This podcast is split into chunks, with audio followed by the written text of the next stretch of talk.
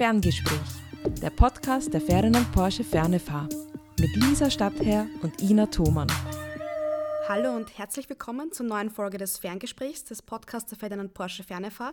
Heute ist unser Gast ein externer Lehrender, der liebe Georg Kudruner. Lieber Georg, herzlich willkommen bei uns. Hallo, vielen Dank für die Einladung. Georg, erzähl uns, wie war dein Weg an die Fernefahr? Welche Lehrveranstaltungen unterrichtest du bei uns und was machst du abseits der Lehre beruflich? Also ich habe vor circa acht Jahren angefangen, bei Michael Reuger als Rechtsanwaltsanwärter tätig äh, zu sein und habe dann dort auch ihn gleich äh, unterstützen dürfen bei seinen Lehrveranstaltungen hier in der Ferdinand Porsche Fernefahr. Und seit einigen Jahren habe ich die Freude und Ehre, meine eigenen Lehrveranstaltungen äh, hier unterrichten zu dürfen in den unterschiedlichen Studiengängen, also sowohl ASPA, ähm, aber auch in Wirtschaftspsychologie. Und alle Lehrveranstaltungen sind naturgemäß ähm, rechtliche Aspekte weil ich als Jurist und äh, Rechtsanwalt halt vielleicht hoffentlich das am besten abdecken kann. Unser heutiges Thema ist Cyberstrafrecht und Hass im Netz und du bist ja einer der wenigen Juristen in Österreich, der sich auf dieses Fachgebiet spezialisiert hat. Kannst du mal unseren Hörenden, unseren Zuhörenden erklären, was Cyberstrafrecht eigentlich genau ist? Also das ist eine gute Frage, zumal es jetzt keine exakte Definition von Cyberstrafrecht gibt. Ich glaube, man kann es in unterschiedliche Bereiche zusammenfassen. Einerseits hat man das Cybercrime im eigentlichen Sinn, das ist das, was uns wahrscheinlich als erstes einfällt, wenn wir von Cybercrime, Cyberstrafrecht reden. Also Betrug im Internet, wenn ich gerade irgendwo Geld investiere und hier glaube, dass ich stinkreich werde und auf einmal ist das ganze Geld weg. Das sind Hackangriffe, das sind äh, Pressungsversuche gerade gegenüber Unternehmen äh, über das Internet. Ähm, das sind aber auch sozusagen Aspekte wie das sogenannte Love Scam, also wo jemand dann über das Internet eine vermeintliche Liebe findet und in weiterer Folge, nachdem auch schon viel, viel Geld geflossen ist, entdecken muss, dass es die Person gar nicht gibt. Also das ist so das Cybercrime im, im, im engen Sinn, im, im eigentlichen Sinn. Darüber hinaus, und finde ich persönlich mindestens genauso wichtig, ist das Thema Hass im Netz. Und da ist, das ist gerade ein Thema, das mir persönlich auch sehr ähm, am Herzen liegt, wo ich einfach davon noch überzeugt bin, dass in der breiten Gesellschaft das noch viel zu wenig Bewusstsein für dieses Thema da ist. Ja, also Cybermobbing, ähm, Beleidigungen, Verhetzung, alles das im, im digitalen Raum. Und der dritte Punkt ist, das sind so Delikte, die es genauso auch außerhalb des Internets und des digitalen Raums äh, gibt, aber sozusagen im digitalen Raum verwirklicht werden. Ähm, das kann eben Kinderpornografie, das kann Suchtmittel etc. sein. Und da ist mir ein besonderes Anliegen, gerade auch aufgrund der, der aktuellen Diskussionen im, in, der, in der Öffentlichkeit.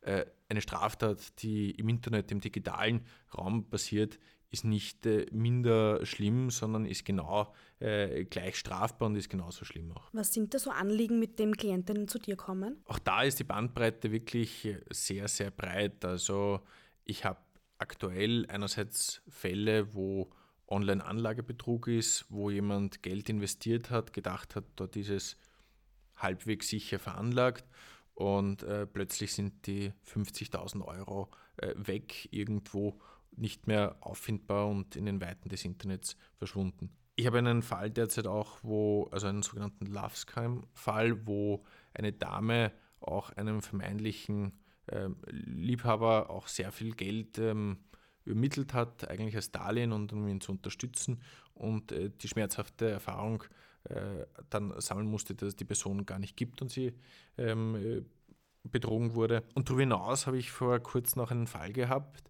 wo ein Geschäftsführer eines Unternehmens auf eine ähm, wirklich unscheinbare Fake-Rechnung reingefallen ist. Also da ist dann online eine gefälschte Rechnung übermittelt worden, wo man wirklich das auch gar nicht sehen konnte und ähm, hat dann auf dieses andere vermeintlich falsche Konto einen nicht unwesentlichen Betrag überwiesen. Und da war vor allem nachher nicht nur die Frage, okay, wo ist das Geld hin und wer ist der Täter im strafrechtlichen Sinn, sondern haftet er als der Geschäftsführer, hätte ihm das auffallen müssen, dass er, dass er hier irgendwo auch den falschen IBAN gesehen hat. Ja. Ich würde gerne beim Lovescam noch mal ein bisschen nachfragen. Gibt es da, wenn das im digitalen Raum passiert, gibt es ja auch im, im, physischen Raum, wenn man ja. so möchte, gibt es da rechtlich die gleiche Handhabe? Aus rechtlicher Sicht ja. Ja, zumindest theoretisch und was die Gesetzeslage hergibt. Rein in der Praxis stehen wir da vor erheblichen Herausforderungen. In Wahrheit ist im Bereich des Cybercrimes das immer ein aktueller Wettlauf zwischen einerseits den Kriminellen und andererseits vor allem den Strafverfolgungsbehörden oder den Guten, wenn man das so sagen kann. Und äh, hier die technischen Entwicklungen wirklich rasant fortschreiten und immer man versucht, wenn die Kriminellen neue äh, Wege gefunden haben, dass die Strafverfolgungsbehörden hier möglichst rasch auch eingreifen. Aber äh, man muss sagen, man ist hier leider noch sehr hinten nach. Es gibt in Österreich im Bundeskriminalamt eine Fachabteilung, die sogenannte C4, Spezialisten, die sehr viel äh, hier auf Zack sind und ähnlich auch bei der Europol. Aber oft muss man leider dann am Ende des Tages einsehen, dass trotzdem die Möglichkeiten, und zwar die rechtlichen und die faktischen Möglichkeiten, nicht immer ausreichend sind, um den Täter zu bekommen und vor allem auch, äh, was ja mindestens genauso wichtig ist, das äh, verlorene Geld wieder zu bekommen. Ist das in, im physischen ähm, unter Anführungszeichen leichter bei solchen Fällen? In der Regel schon. Ja. Nur man muss sagen, dass das rein physische immer weniger wird. Aber natürlich ist es einfacher, einen Täter der irgendwo, wo man Indizien hat, dass er sich beispielsweise in Österreich aufhält, den leichter zu finden als einen Täter, eine Täterin, die irgendwo auf der Welt ist, die rein eine digitale Spur hinterlassen hat. Also das ist sicherlich äh, anders zu beurteilen. Ja. Das heißt, glaubst du, wenn man diesen, all diesen ähm, Straftaten, die da passieren im digitalen Raum, irgendwie da schneller oder besser unter Anführungszeichen schneller Lösungen findet oder schneller Wege findet, weil du gerade gesagt hast, die Kriminellen sind da sehr auch oft kreativ in neuen Wegen, andere Leute zu betrügen zum Beispiel. Glaubst du, dass es wichtig wäre, eine, einen größeren rechtlichen Zusammenschluss zu haben? Ich glaube, es sind mehrere Punkte, wo es Verbesserungen bedarf. Das eine ist schon auch die, die Rechtslage. Das sehen wir gerade auch aus aktuellen Anlass sehr stark zum Beispiel beim Thema Hass im Netz. Da ist es ja oft so, dass Hasspostings nicht im Klarnamen erfolgen. Also immer wieder überraschend, es gibt viele Hasspostings, die sogar die Posterin, die Post, der Poster mit Klarnamen postet, da weiß ich sofort oder relativ rasch, wer dahinter steckt und, und kann ihn so belangen. Aber dennoch gibt es ja einige Fälle, wo dieser Hassposter, die Hassposterin nicht mit Klarnamen auftritt, wo einmal die erste große Herausforderung ist, wer hat das überhaupt gemacht. Und es ist vor kurzem, vor circa zwei Jahren, das Hass im Netz Bekämpfungsgesetz in Österreich eingeführt worden, das ja sozusagen hier gerade das Verfolgen von, von ähm, Ansprüchen im Zusammenhang mit Hass im Netz verbessern soll. Wir merken gerade hier, dass das für viele trotzdem noch Neuland ist, auch für die österreichischen Gerichte, auch für die österreichischen Strafverfolgungsbehörden ähm, und hier sich erst die Praxis entwickeln muss. Und wir merken aber auch, dass hier wahrscheinlich die aktuelle Gesetzeslage äh, noch nicht dort ist, wo sie sein müsste. Also das ist einmal das eine, ich glaube, man müsste beim bei den Gesetzen selbst noch nachschärfen. Der zweite Punkt ist natürlich beim Thema der Ressourcen von den Strafverfolgungsbehörden. Die sogenannte C4-Abteilung im Bundeskriminalamt, die das federführend macht, sucht seit einiger Zeit und ich habe es jetzt nochmal nachgelesen im letzten Tätigkeitsbericht, relativ vergeblich immer mehr ITler. Ja, ITler, die sich auch dem, dem Thema ähm, widmen. Und da wird man sicherlich sehr stark aufstocken müssen. Genauso auch zu schauen, dass man immer technisch am letzten Stand ist und hier äh, den Kriminellen äh, möglichst äh, einher wird. Und der dritte Punkt, der glaube ich ganz wesentlich ist, und da sind wir alle gefordert, ist Bewusstsein und Awareness. Nicht leichtgläubig alles zu glauben, was im Internet ist. Nicht zu glauben, dass der digitale Raum ein straffreier Raum ist. Nicht zu glauben, dass wenn irgendwo ich was bezahle oder Geld hergebe, dass ich das jedenfalls zurückbekomme. Und gerade in Hass, im Zusammenhang mit Hass im Netz auch zu, zu wissen, wenn ich ein Posting setze, dass das genauso auch strafrechtliche, aber auch natürlich gesundheitliche Folgen für das Opfer haben kann.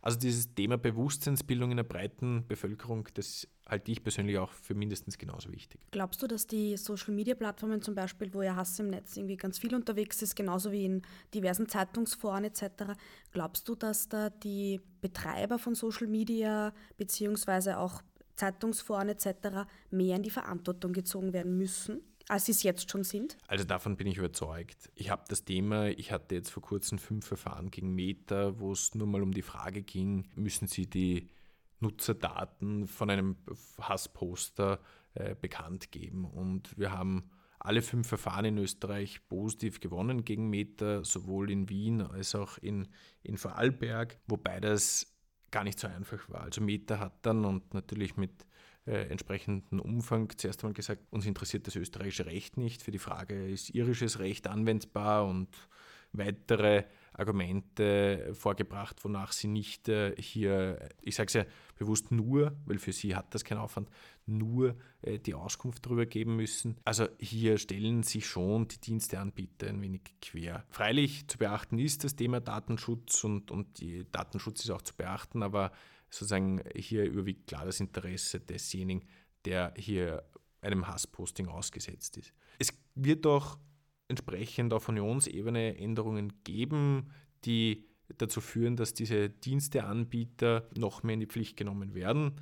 Und das ist auch gut und ist auch wichtig so. Gab es auch schon Fälle in Richtung TikTok, weil das ja doch ein Portal ist, wo relativ viele Kinder unterwegs sind, wo ja Werbetreibende irgendwie ganz viel Werbung machen und damit aktiv auf Kinder quasi Werbung machen, uns da irgendwie das Gefühl hat, das ist ein bisschen der wilde Westen der Social Media Plattformen. Ja, vor allem für uns ist es der wilde Westen, weil sozusagen TikTok ja die neue Generation und äh, die Frage ist aber noch, wie lange, weil äh, dieser Bereich ist ja sehr schnelllebig. Ja, also wir alle, glaube ich, bekommen mit, Facebook ist früher oder später am Aussterben ähm, und dort, wo sich gerade die Jugendlichen herumtummeln, ist Instagram einerseits und, und TikTok andererseits.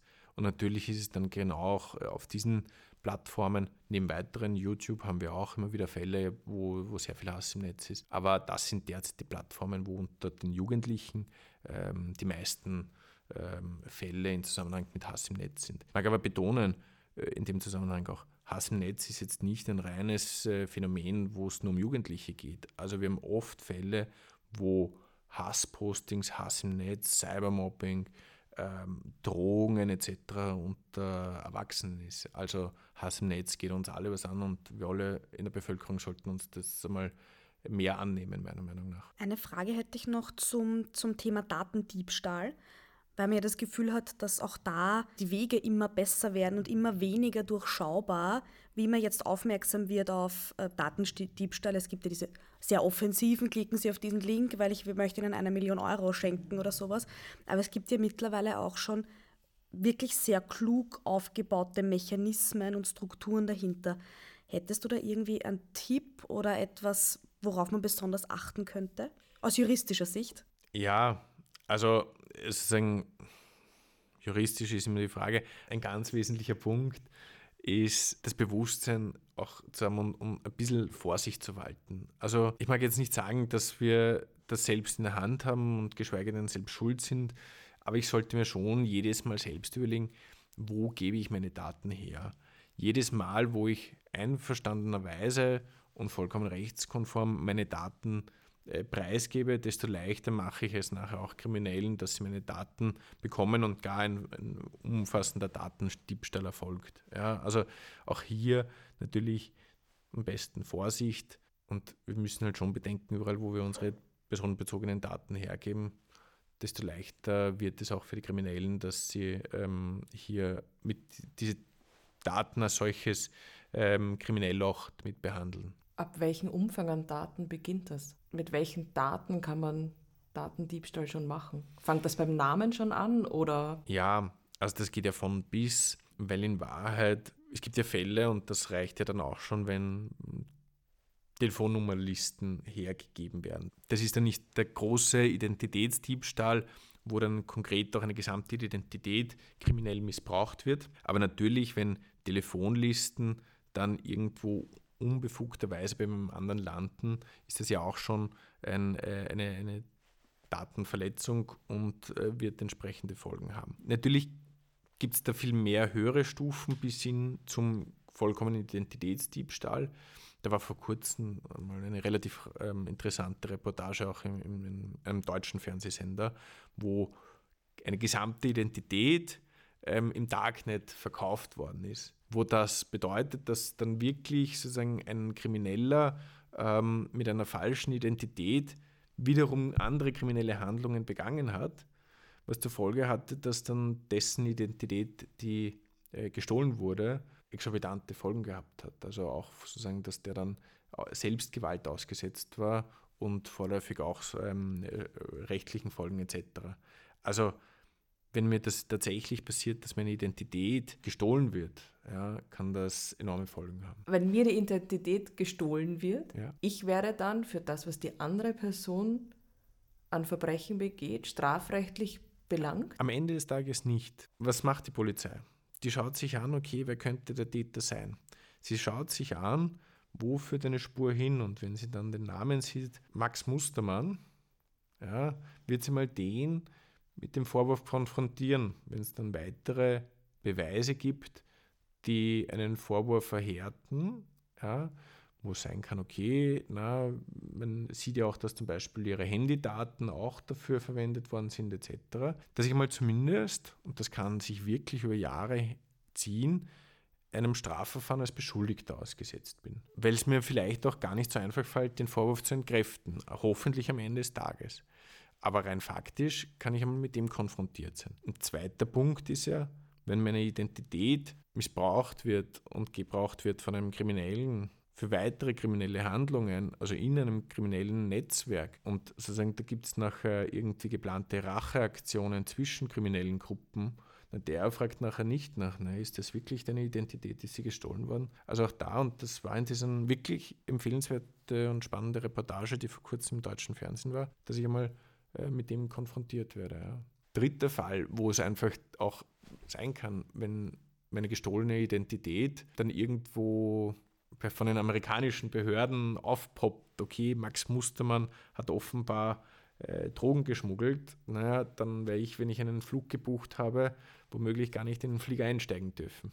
Auch wenn ich es dann viel später richtigstellen kann, aber der Flieger ist einmal weg. Diese Geschichte mit den kriminelle Gruppen gegeneinander, so hört sich ein bisschen an wie so ein Hollywood-Streifen. Passiert das wirklich? Also ich muss froh sein, dass ich in der Praxis Gott sei Dank sehr, sehr wenig bis gar nichts in dem Zusammenhang mitbekommen kommt. Natürlich, das ist jetzt nicht nur Cyberstrafrecht, sondern auch das allgemeine Strafrecht. Natürlich immer wieder Akten, wo Vorfälle dokumentiert werden, die sehr wohl auch an Hollywood-Filme erinnern. Ähm, das gibt's. Und ähm, dieser konkrete Fall, den ich vorhin geschildert habe, habe ich aus, aus dieser Reportage entnommen. Ja. Also das und das hat schon den Eindruck erweckt, dass das ein, ähm, eine wahre Gegebenheit war. Ja. Was sind bei dir so in deinem täglichen Arbeiten als Jurist die häufigsten Fälle, die in diesem ganzen großen Bereich zu dir kommen? Ist es Hass im Netz oder ist es eher Betrugsmaschen? Es ist aktuell Hass im Netz, einfach aus dem Grund, weil ich hier, weil es mir auch ein Herzensanliegen ist, sozusagen auch äh, Projekte habe, wo wir verstärkt uns diesem Thema widmen. Aber ja, es passiert laufend immer wieder, dass auch äh, Mandantinnen und Mandanten herkommen, die in irgendeinem anderen Bereich des Cybercrimes auch eben Probleme haben und hier rechtliche Unterstützung äh, suchen. Wie lange braucht er ungefähr ein Verfahren im Bereich Hass im Netz? Das ist eine sehr gute Frage der Bereich ist relativ neu und noch nicht äh, ausjudiziert. Wir haben derzeit wirklich das Thema, wir haben letztes Jahr angefangen, dass dadurch, dass es auch für die Gerichte Neuland ist, viele, viele Fragen sich noch stellen. Also als Beispiel auch bei diesen Auskunftsverfahren gegen Meta, ja, da ähm, wird immer wieder noch diskutiert, dann muss das tatsächlich in Irland zugestellt werden. Nein, muss es nicht, weil es eine rechtliche Bestimmung gibt, dass das in Österreich einem Zustellungsbevollmächtigten ermittelt werden kann. Dann gibt es einzelne Richterinnen und Richter, die noch meinen, es muss ins Englische übersetzt werden. Ja. Auch das nicht.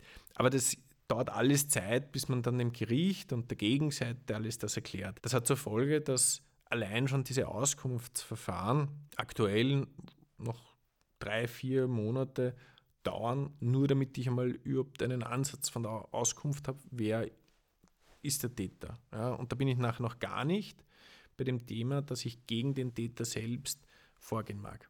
Auch dafür, da gibt es eigentlich durch das Hass im Netzbekämpfungsgesetz ein neues Verfahren, das möglichst schnell durchgeführt werden sollte. Aber auch da ist es derzeit noch mit einer gewissen Länge verbunden. Ich glaube und hoffe, dass in absehbarer Zeit, also nächstes Jahr, in zwei Jahren, diese ganzen Prozesse viel schneller gehen werden. Einfach weil klar ist, dass österreichisches Recht anwendbar ist. Klar ist, dass es keine Übersetzung braucht und viele weitere Fragen einfach auch hier keine Diskussion mehr bedürfen. Und dann hoffe ich, dass man solche Sachen innerhalb von einem Monat durchgeführt hat. Ein Monat pro, also in meiner Vorstellung ist jetzt, hast du im Netz, fängt halt dann an bei Beispiel ein Kommentar in YouTube oder eine Nachricht in YouTube. Und die Verfahrensdauer ist dann sozusagen pro Person, weil manchmal mhm. ist es ja nicht nur ein Kommentar oder eine Nachricht, sondern mobartig 20, ja. 100. Ich muss die Verfahren, wenn ich gegen den Täter vorgehen mag, jeweils einzeln führen pro Täter. Das hat einen enormen Aufwand, unter Umständen gerade wenn es ein Mob ist. Ein zeitlicher, auch ein finanzieller, weil es so ist, dass zum Beispiel diese Verfahren ich ja trotzdem als Opfer mal Gerichtskosten vorstrecken muss, die ich nach dem Ende des Tages hoffentlich vom Täter zurückbekomme. Aber ähm, was ist, wenn der nicht gefunden wird, wenn der kein Geld hat? Also ich muss beispielsweise für einen Auskunftsantrag ähm, 82 Euro mal vorschießen und wenn ich da 100 habe, ist das ein doch sehr wesentlicher Betrag. Wenn ich mich nicht auskenne, werde ich mir wahrscheinlich einen Anwalt nehmen ähm, also all das sind Aspekte, die, die doch äh, sehr viele Ressourcen in Anspruch nehmen, um, um hier zu seinem Recht zu kommen. Deshalb glaube ich, ist es auch so wichtig, hier die Diensteanbieter mehr in die Pflicht auch zu nehmen. Also es gibt jetzt schon rechtliche Bestimmungen, dass auch der Diensteanbieter, gerade wenn ein Verstoß gemeldet wird, sich dem anschauen muss und wenn es offensichtlich ist, dass das äh, rechtlich unzulässig ist, dass er das doch innerhalb einer gewissen Frist dann auch löscht. Aber in der Praxis sehen wir leider alle noch viel zu viele Hasspostings, wobei jedes Hassposting ist eines zu viel. Ja. Bei diesen Hasspostings, die man selbst sieht und nicht betroffen ist, gibt es auch da eine Grundlage, dass ich die jetzt zum Beispiel melde und anzeige? Nicht bei der Plattform, sondern Anwalt? Eigentlich nur bei der Plattform. Natürlich beim Anwalt, aber der Anwalt kann es dann auch nur bei der Plattform anzeigen. Es muss jeweils sozusagen gegen den Täter dann direkt vorzugehen, hat grundsätzlich immer das Opfer selbst. Grundsätzlich.